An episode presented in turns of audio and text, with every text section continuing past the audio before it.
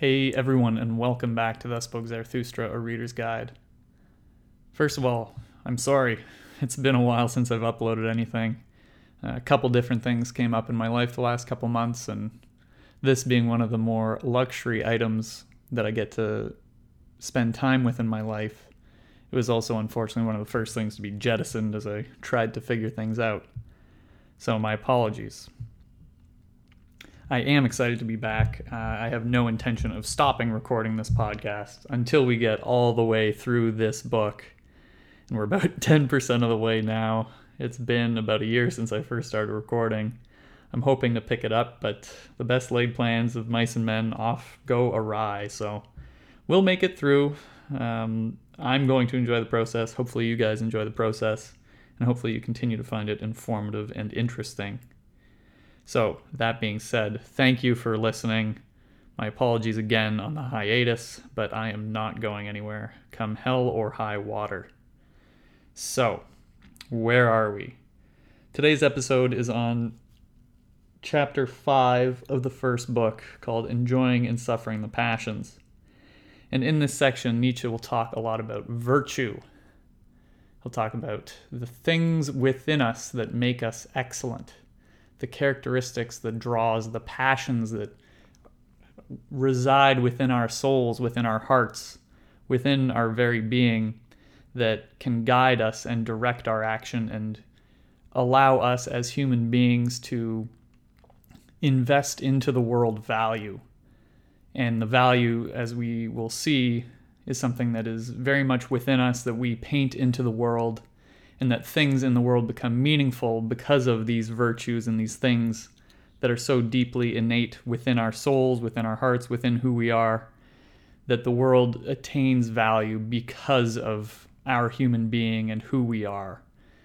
And in the last section, Nietzsche spent a lot of time talking about mind body duality, how since the time of at least Descartes, who was the first really to formalize this, but certainly this idea is latent in Christianity and Platonism that there is a split between our minds and our bodies, that our minds are the realm of reason and logic and language, and that, at least according to Plato, these are the faculties that make us great and make us humans and separate us from the animals and allow us to understand the divine, the world behind the scenes, the thing in itself that when we comprehend the world using our bodily faculties, that the adjectives and words and categories of reason that exist within our heads can then are the only way that we can access the world of God. That by seeing something that's green, by seeing something that's tall, by seeing someone that's courageous, we can then ask ourselves the question what is green? What is height? What is courage? And we, we uh, at least according to Plato, only by using our minds can we access the actual qualities of reality that individual instances that we see in front of us of things that are green, things that are tall, people that are courageous take part in. That really the important thing is this platonic ideal of green, of tall, of, of courage, and that everything else that partakes of it is a mere paltry instance of it. And so in the previous section, when we were discussing mind body duality, Nietzsche basically says this is all crazy, guys. This makes no sense. Mind and body are, are, are one thing, and mind is something that is of the body, that the body through time invented and developed for itself the spirit, developed for itself the mind as a creative outlet, as a hand of its will, that it, it's all about the body. And that reason and rationality are useful, but they're not the be all end all of reality, unlike what Plato, Christianity, Descartes thought, and humanity has thought, at least in the West, for thousands of years, that our mind is what's holy, our, our mind is what separates us from the animals, our mind is what's the most important thing about us. Whereas really, Nietzsche sees the mind and reason and rationality and language as useful tools that help us in our day to day life but they are not the the master by which all decisions should be made, by which all judgments about the world should be made, by which value judgments should be made. And there's a couple reasons for that that we went into. One, the rational scientific mode of thinking is by definition bereft of value. That when we're looking at things and trying to objectify things and see things from an objective perspective and taking out subjective concerns, uh, comparisons in science are made with reference only to physical, measurable qualities. So, what's the mass of this thing? What's the height of this thing? What what frequency wavelength of light is reflected off of this and gives it whatever particular color? What does it smell like? What does it taste like? And science in this rational mode of thinking is very Nietzsche would describe it as a gray way of thinking. There's no value there. There's no way to tell whether it makes sense to rob people or not. That there's no way to tell whether you should be a good and loving person or a bad and despicable person because there's science and rationality don't allow themselves to think that way. Uh, it's the famous David Hume problem that from any is you cannot derive an ought from any statement about reality in a rational sense, there's no way you can derive a what should I do with that from it. That from rational statements about the about the universe, we cannot take ethical statements about what to do in light of that. Uh, and we got into some other things about rationality that, you know, if you're trying to make all your decisions, your human decisions in a rational way, that can often get very, very complicated very, very quickly. That you know, if you want to be as rational as you can be, things will be as complicated as you want them to be. So if you're trying to decide what to eat for lunch, uh, if you're trying to be rational and not listen to your body and what your body wants, you might just come up with a, three different criteria by which you judge the decision: one, cost; two, nutritional value; and three, taste.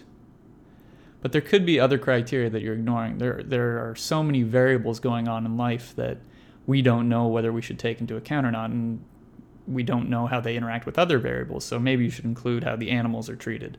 Maybe you should include where the food is sourced from. Maybe you should include how the the farmers are paid for their produce, uh, where you're getting it from. Maybe you should consider uh, your own health conditions maybe there's some interrelationship between all those variables.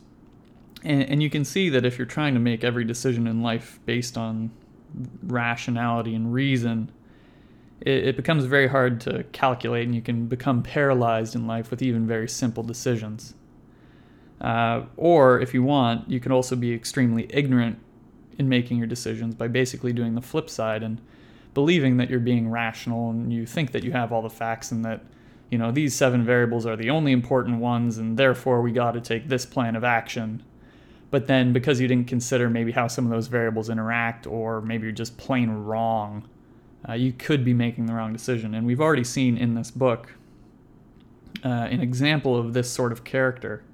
Uh, so you'll remember the jester uh, from the prologue who went up behind the tightrope walker and tried to jump over him and coming from a very rational, bitter place was saying, "Oh, uh, the overhuman is coming, and uh, humans should be jumped over. We can just uh, get rid of these people, get rid of the struggle, and just artificially create the overhuman." And Nietzsche's point uh, that he makes a couple times in the book is that's incredibly stupid. That human life and human society is so complicated that at any point in time we don't actually know what's needed next. That we don't know what types of humans are needed next. That we don't know specifically what the overhuman looks like, but its emergence will be the result of millions and billions of people trying trying their hardest to develop themselves.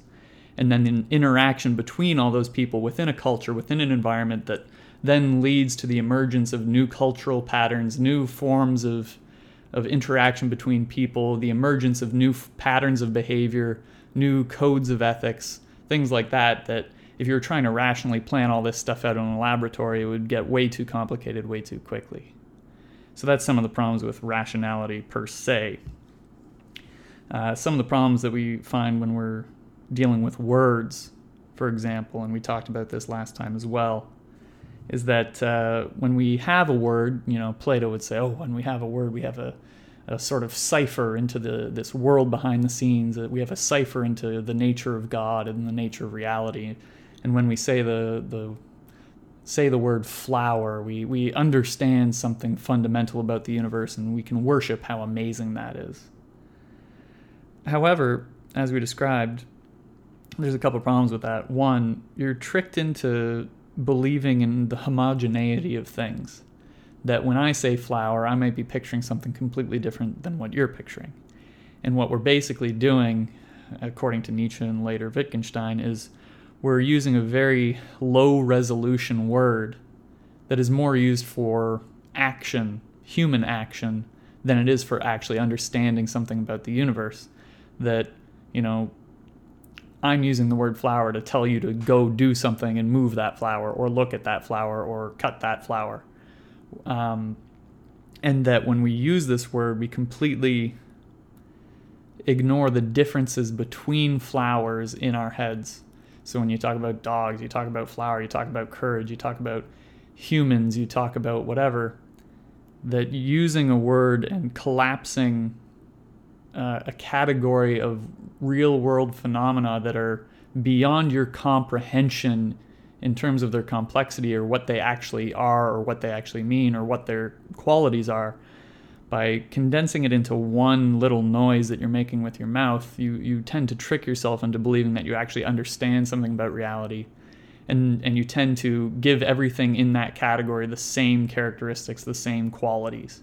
Whereas anything within a category, unless you're talking at like an atomic level or a molecular level, everything within a category is extremely different. So humans are different, dogs are different, flowers are different, uh, types of courage are different and so this overemphasis on language and trying to use language in a rational way and uh, learn things by focusing on words and categories is, is a mistake and it can lead you astray. Uh, and another big thing that words do is they make you think that reality is static, that by thinking of the word flower, you picture a flower but you don't picture what that flower actually is, which is a continually moving process through time. I mean, if you look at it on a quantum, molecular, atomic level, this flower is never really stationary.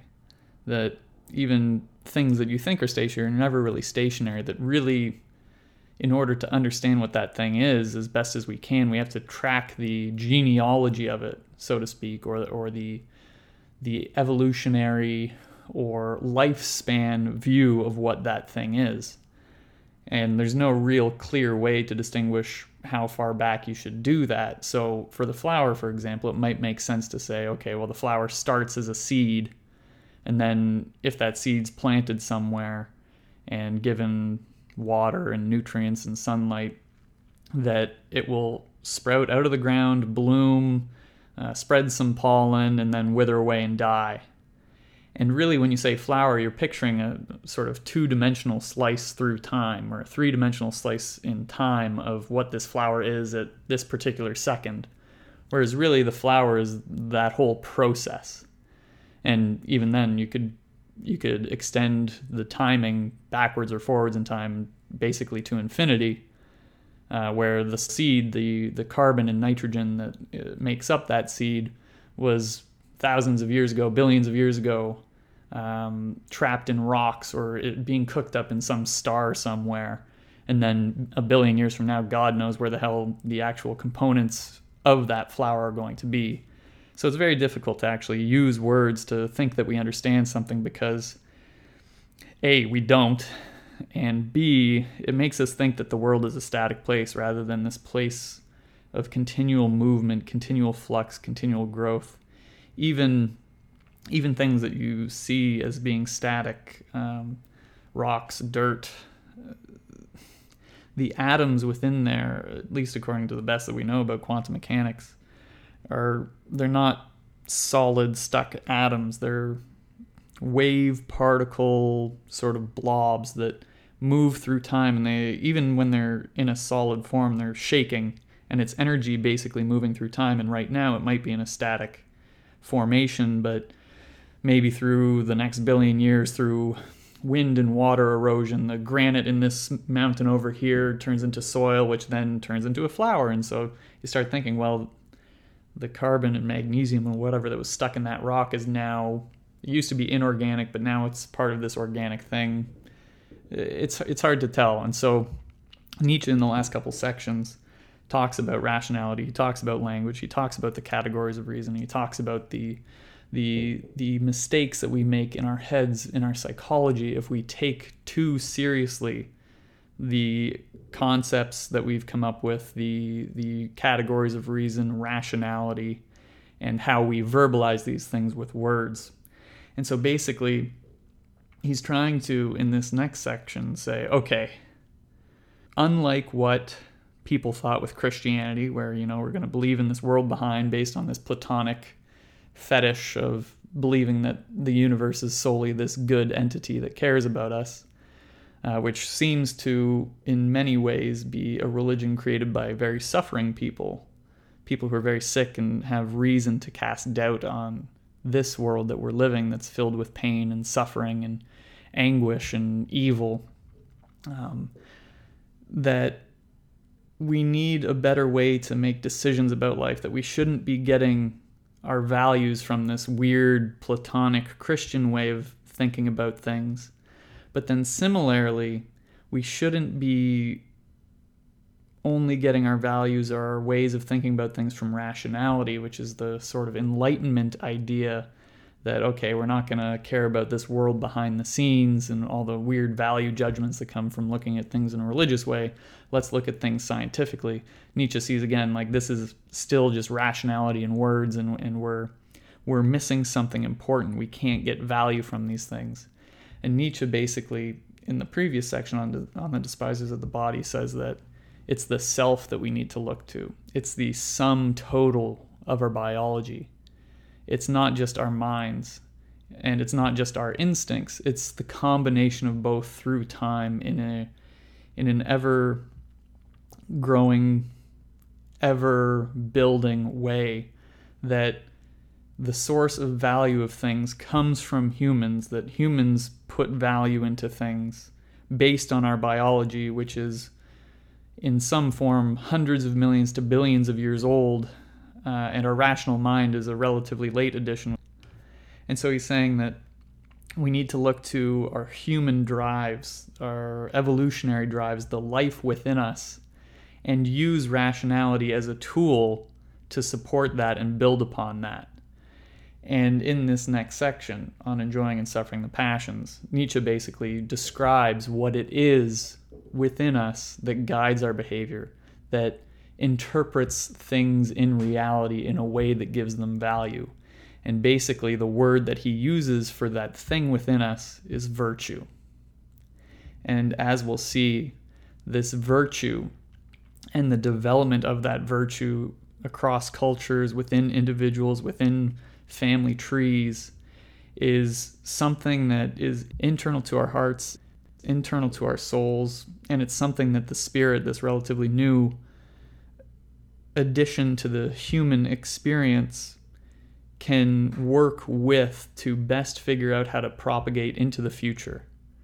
And so 10% of the way through this book, and Nietzsche's already blown through thousands of years of psychology, thousands of years of valuation, and a couple different gigantic worldviews. Firstly, the Platonic worldview, Secondly, the rational enlightenment worldview where everything needs to be rational.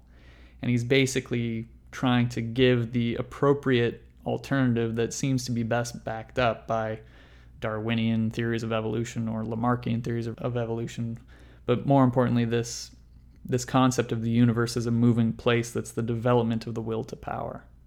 So, with all that being said, I hope that I've caught you all up given you a bit of a refresher of what we talked about the last couple episodes. With no further ado, we can get into one of my favorite sections on enjoying and suffering the passions. My brother, if you have a virtue, and it is your virtue, then you have her in common with no one else. Of course, you want to call her by name and caress her you want to pull at her ear and amuse yourself with her. And behold, now you have her name in common with the people, and have yourself become one of the people in the herd with your virtue. You do better if you say, Inexpressible and nameless is that which is torment and delight to my soul, and is even the hunger of my entrails too. May your virtue be too lofty for the familiarity of names, and if you must talk about her, be not ashamed to stammer about her. So speak and stammer. This is my good. This I love. Thus it pleases me fully. Thus alone do I want the good. I do not will it as the law of a god. I do not will it as a human statute and need. Let it not be a signpost to over earths and paradises. It is an earthly virtue that I love. There is little cleverness in it, and least of all, the reason of everyone. But this bird has built its nest with me. Therefore I love and cherish it, and now it sits here upon its golden eggs. Thus shall you stammer in praise of your virtue. At one time you had passions and called them evil, but now you are left with only your virtues. These have grown from out of your passions. You set your highest goal in the heart of these passions. Then they became your virtues and sources of joy. And whether you were from the tribe of the violent tempered, or of the lustful, or the fanatical believers, or the seekers of vengeance, in the end, all your passions turned into virtues, and all your devils into angels. At one time, you had wild dogs in your cellar but in the end, they transformed themselves into birds and delightful singers. From your poisons, you brewed your own balsam. You milked the cow of your sorrow. Now you drink the sweet milk of her udder. And nothing evil grows out of you anymore, except for the evil that grows out of the conflict among your virtues. My brother, if you are fortunate, you will have one virtue and no more. Thus you go more easily across the bridge. It is a distinction to have many virtues, but a hard lot indeed. And many a one went into the desert and killed himself because he was weary of being a battle and battlefield of virtues. My brother, are war and battle evil? But necessary is this evil. Necessary are envy and mistrust and calumny among your virtues. Behold, how each one of your virtues is covetous of the highest place. She wants your whole spirit, that it might be her herald. She wants your whole strength in wrath, hatred, and love. Each virtue is jealous of every other, and a terrible thing is jealousy. Virtues, too, can perish through their jealousy. Whoever is ringed about by the flames of jealousy will at last, like the scorpion, turn the poisonous sting against himself. Ah, my brother, have you never seen a virtue slander herself and stab herself? The human is something that must be overcome, and therefore shall you love your virtues, for by them will you finally perish. Thus spoke Zarathustra. So, Nietzsche in this section doesn't give a large explanation of where these virtues come from. He leaves that for a little on later in the first part of this book, chapter 15 on the thousand goals in one. And so I'll talk a bit about that later. But essentially, Nietzsche is trying to suggest that virtues are these passionate facts about us that are so important to us that they they give us something to aim for in terms of how we behave in our day-to-day lives and there there's a multiplicity of reasons that these things exist and where they might come from. But for now, Nietzsche just focuses on what these things are, what it's like to have them, how they develop through time, how they, in a sense, are beyond good and evil, that they start as these evil, passionate things, but that they then turn into nice, good, beautiful singers. And he talks about how virtue is not just something that anyone has, and that different people have different virtues and different numbers of virtues, and a lot of people may not have any virtues at all. And again, I think it's important to note that Nietzsche doesn't necessarily mean that it's bad if you don't have any virtues. Uh, just like the jester would say, oh, well, virtue's a good thing, therefore we want more virtuous people, so kill everyone who doesn't have that special thing about them. That's not what Nietzsche's saying. And all those genocidal interpretations are not the way that you should interpret this book. Human life is so complicated that we never know exactly what's needed next. Virtues generally take a long time to develop within a culture, and virtues being something that are so fundamental and so important to us and can certainly define the way we approach things. They they can lead to very extreme situations where in your desire for development along the paths of whatever virtues happen to define you, you may not be the most useful person in every situation that for the mass of mankind, you're going to need only a few extremely courageous people. You're only going to need a few extremely funny people. You're going to only need a few extremely creative people. And if everyone was extreme in some way, you may not be able to get everything done that you need done. That there's a vast group of people that you just need in a society to keep the lights on. So when Nietzsche starts off this section by saying, My brother, if you have a virtue, and it is your virtue, then you have her in common with no one else. He's pointing to that fact that not everyone has a virtue.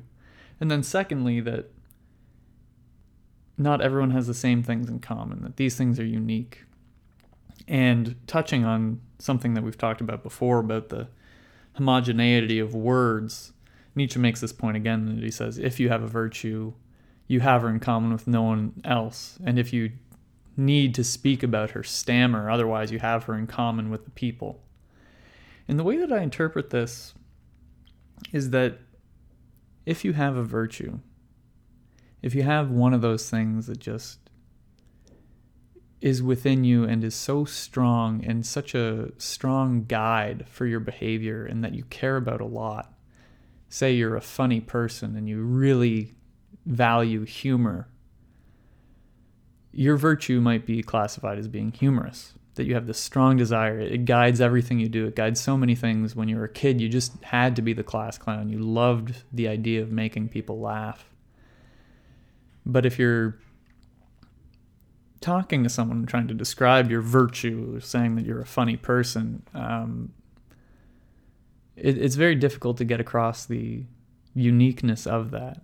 That every person, if you have a virtue, a set of virtues, they, they're so unique and they grow up in such a unique environment with different influences on them your family your your childhood experiences your cultural experiences what's valued by your family and your culture that you your humor might be completely different from someone else's humor that maybe maybe you've dealt with some pretty rough things in life and you've developed a relatively dark sense of humor as a way to cope with it uh, maybe you had a relatively nice childhood and you, you just like knock knock jokes. Maybe you're into slapstick humor. All these things are so different and they're colored in so many different ways that just describing your virtue with a word, it's such a low level of granularity as to what that actually means that Nietzsche then goes on to say that if you are going to speak about who you are and what's so important to you in terms of your development, how you see things, what you care about in life,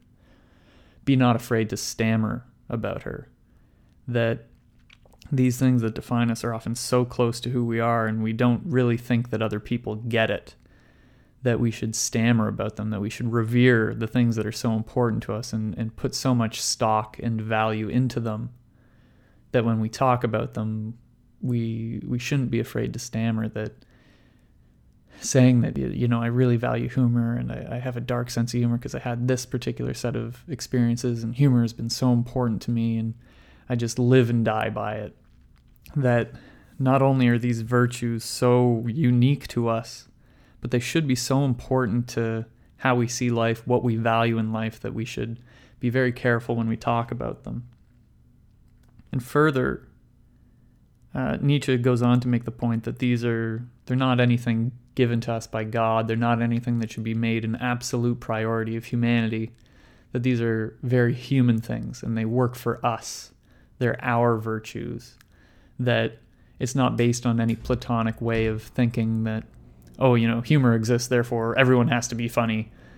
No, it's it's very much individualistic, and Nietzsche definitely sees it within a broader societal context, a community context, an individual context that these virtues emerge and the people who are driven by them are important examples of that virtue.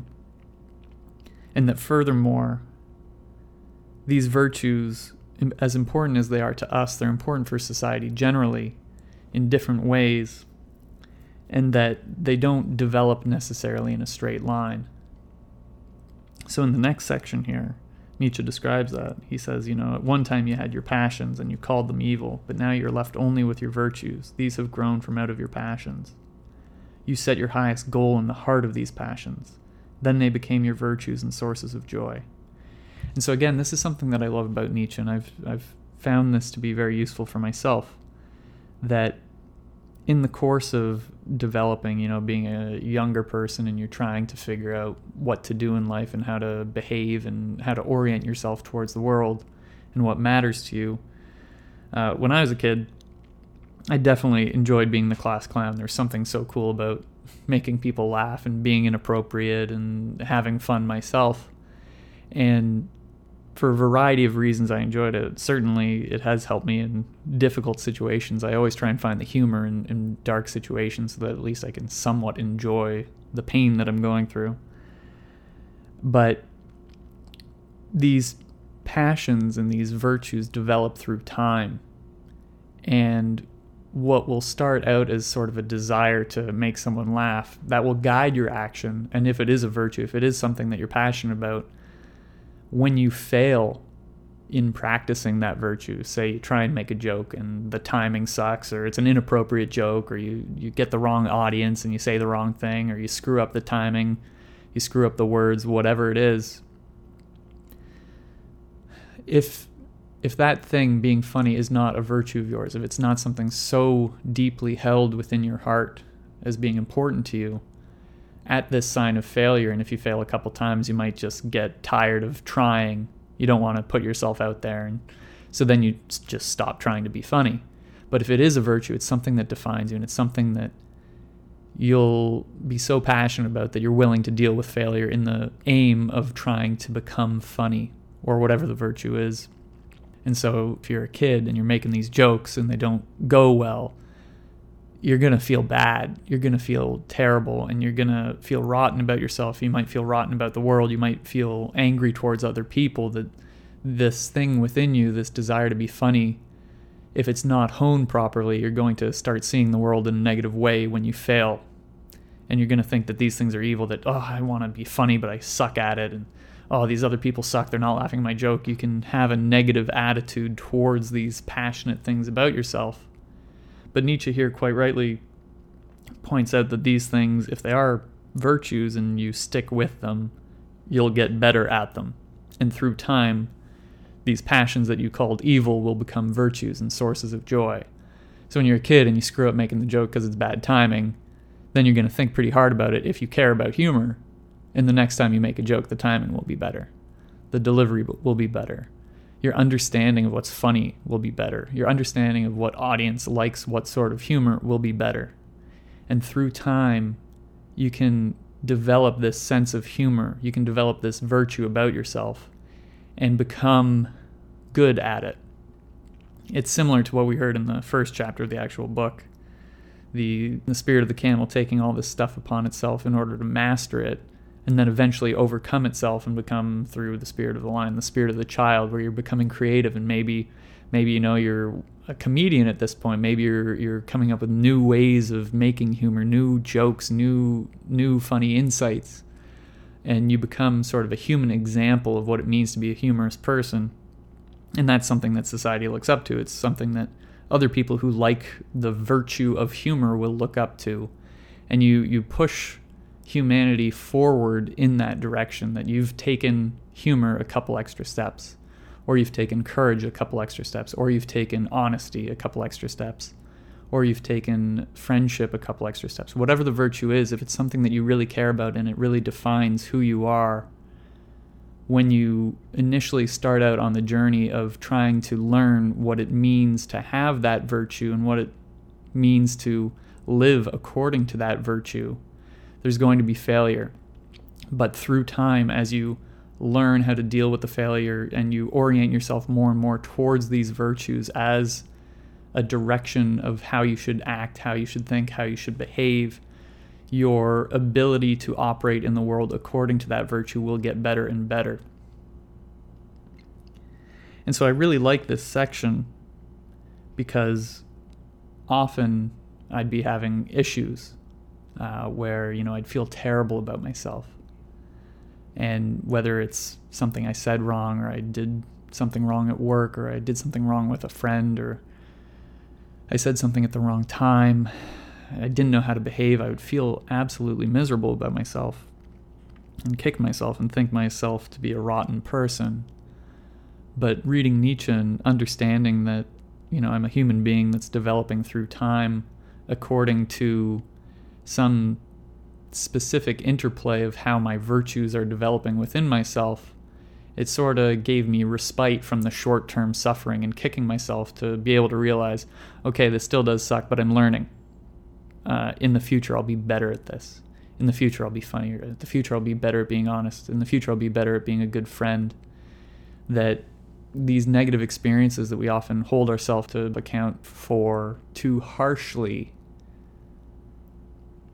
are painful learning processes that through time you'll only get better at. And how Nietzsche ends the section, I really like, where he talks about having one virtue is is pretty good. That it, you'll go more easily across the bridge. That you know, if the only thing you care about is being funny, if that's your virtue, then every situation that you're in you'll be looking at mainly from the perspective of, okay, how can I improve this situation by being funny? And that by doing so, by becoming a funny person, you're pushing humanity closer to the overman. You're, you're extending human capability along this one axis. And that's really good. But it's simpler than having many virtues and that it's a distinction to have many virtues, but a hard lot indeed, and that many people who've gone out to the wilderness to kill themselves just were weary of being a battlefield of virtues. And that when you have many virtues, if along with being a funny person, you want to be an honest person, and along with being an honest person, you want to be a good friend, and along with being a good friend, you want to be a courageous person. That if you have multiple virtues, not only is the development of each of those virtues take longer than just having one virtue because you're not just thinking about what does it mean to be funny? How do i master timing? How do i master word choice?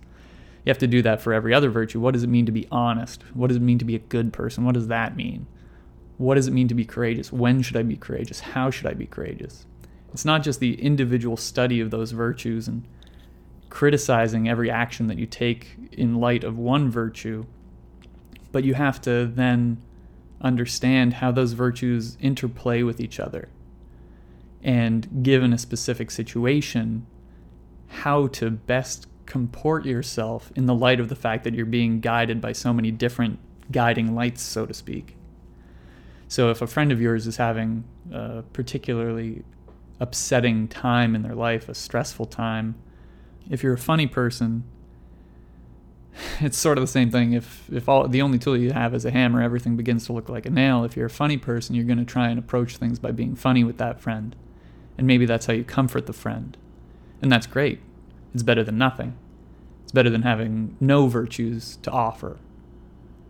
But if you're funny and you're honest and you're trying to be a good friend and you're trying to be courageous, it becomes much more difficult to understand how to help your friend because there's more options. Maybe some of it's good humor, but maybe some of it's being honest. Maybe your friend's done something wrong and you need to tell that friend, and that's what honesty demands. But maybe being a good friend in that situation means cutting them some slack and holding back on the honesty. Maybe being courageous suggests that you go and help that friend, take some of their stress on yourself. And if you have multiple virtues, the risk that you'll screw up any situation increases because instead of just being able to make a joke or not make a joke, you have so many different alternative paths in front of you and combinations of how you coordinate these virtues together that it makes things much more difficult to perfect. And Nietzsche points out that all of these virtues fight for the highest place in our spirits, that our minds are a constant battlefield between what is more important than what.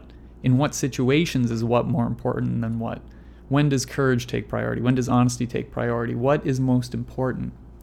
And that it's very difficult because if you have so many things that you revere and that you dedicate your life towards, and that exist within you that demand expression, that demand elucidation, that demand development of your personality and your skill sets in the service of, it becomes very difficult to decide what is more important, when to use each one, how to develop each of them, and how to use them in concert with each other. Because you're you're trying to use a certain constellation of virtues together in dealing with the world rather than just one, or rather than none. So, as I said, this, this section has been very important to me. It, it really put into context a lot of the struggles that I dealt with and a lot of a lot of the self blame that I would put upon myself and a lot of the responsibility I'd put on myself. Uh, it, it gave me the language to understand that what I was doing was, was essentially that I was trying to develop a couple of virtues all at the same time and that not only is the development of one virtue a painful act because you're making mistakes, you don't know how to do it, but you're so driven by desire to be whatever that virtue is that you keep going through the pain. Not only just that, but that multiple virtues are sort of tugging at you at any given point if you're if you're a, multi-virtued type of person. And that's a very difficult thing. And I love reading Nietzsche and we'll come across it many times that a lot of the short term pain that we're feeling can be explained if you take more of a long term human development perspective on it. And so I really like Nietzsche and his discussion about virtue. I think he's much better than Aristotle, who basically said that you need to have these 10, 15 Athenian, Macedonian virtues, and that's that. I think that he's putting everyone into the same mold. And while, you know, there's a certain benefit to being composed like a Macedonian nobleman, maybe that's not your thing. And maybe because of whatever particular virtue is more natural to you, you should follow it rather than following what someone else tells you to be. And I think that's a really smart way of thinking that human society is such a complex thing that a lot of the answers for how to behave and what to focus on exist within us. And if you look at a situation any situation in life that you experience and there's a pull or a draw or something seems to spring up within you in terms of a reaction to that situation, you should follow that. That when when a situation sets itself up for a great punchline and you just want to jump on it, that's that's your body telling you that you care about humor. That when something is going wrong and you're at a party and someone's saying something bad about someone else and you feel terrible about it and you want to tell the person to stop talking that way, that's honesty or that's courage or that's being a good friend welling up within you. And those feelings are the indication of the self of our, our body, not just our rational thinking, but our body telling us how we feel about a situation. And you can tell in those instants what's meaningful to you, that those situations had an emotional value for you that you care about and that you should behave in a way where you take advantage of those situations and try and behave in the right way in order to resolve those situations in a way that seems acceptable to you. That when that situation lines itself up for a great joke and you care about that, you try and make that joke. And if you fail, feel bad about it, but figure it out so that next time when that situation arises, instead of shying away from it and feeling bad, you're ready to take it on and you're pushing humor forward, you're pushing yourself forward, you're developing, you're getting better. And as Nietzsche says in this section, whatever your virtue is, whatever your body seems to be reacting towards in the world, try and interact with it the best possible way, deal with the failure, but you'll get better at it through time and it will become a source of joy for you. It will become a source of meaning for you.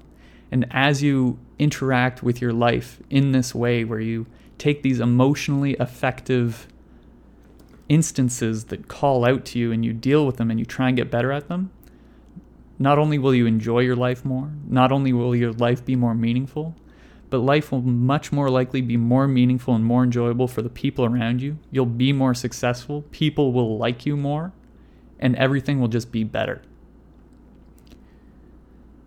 So I really like this section. I think that he really, after having set up in the previous chapters the ways of thinking that humans have clung on to for the last couple thousand years, he presents a very thoughtful and interesting insight into the source of value being a biological thing, that it's something that emerges from the self that rational thinking can indeed help inform to think about what it means to be funny, what it means to be courageous, what it means to be a good friend, and to analyze situations where you may have failed to figure out how to do it better, but that the main driver of value and the main driver of what we care about is the self, and that the mind, rationality, is all in service to the much more profound wisdom and reason of the self. And we're only 10% of the way through the book, but I think Nietzsche has already, in that short amount of time, compressed so much information that is so valuable, not just to our lives, but to human life in general, as we continue to develop and continue to expand our capabilities as the human expression of the will to power. Um, this section has been extremely valuable to me in terms of putting into the right context some of the things I've felt, putting into the right context, and giving me the language to describe some of the more emotionally affective things that have happened to me in my life and how I felt about things. Um, it really is a great section. So I know we've gone through quite a bit of complicated information the last couple chapters. I do apologize again for the time delay in releasing this episode. Uh, and trust me, we're not out of the woods. this is a complicated book, it's a very profound book, and we're going to have a lot more of this sort of stuff coming up. But at least for the opening couple of salvos fired off by Nietzsche in the last five chapters, I think he's really set up a much better way for humans to orient themselves towards reality to understand why we feel the way we feel about things, to understand what gives value to life. It's not rationality, it's not science, it's something about human being, and it's something about these virtues. And as we get into the rest of the book, we're going to understand a bit more about what happens when these virtues go go awry or how these virtues develop or how they develop over the course of eons throughout time, throughout human history and how they express themselves in different areas and what happens to human beings who, who don't believe in these things and behave in other ways, behave as if rationality is more important, uh, behave in a bitter fashion because they didn't follow their virtues and they're now just bitter because there there are people out there who are better than them and, and get more out of life than them. This is a very profound book, and there's a lot of great information here, and I appreciate you guys listening. So, with all that being said, I'll wrap up here and I'll talk to you in the next section. Hey everyone, thank you so much for joining. I really hope you enjoyed the show today. If you know anyone who you think might like this, your friends, your family, your loved ones, coworkers, anyone who you think might be interested in the message, feel free to share with them. It's very helpful to me, very helpful to the show, and gets out some of the hopefully good ideas that we're trying to spread. Uh, if you have any questions, comments, very hateful things to say, you can reach me on my website at alexdrake.ca. I'm also on Twitter at, at alexjdrake. Um, feel free to subscribe in iTunes, rate in iTunes. Anything you can do to help the show is great, and I hope you all enjoy it. Thanks.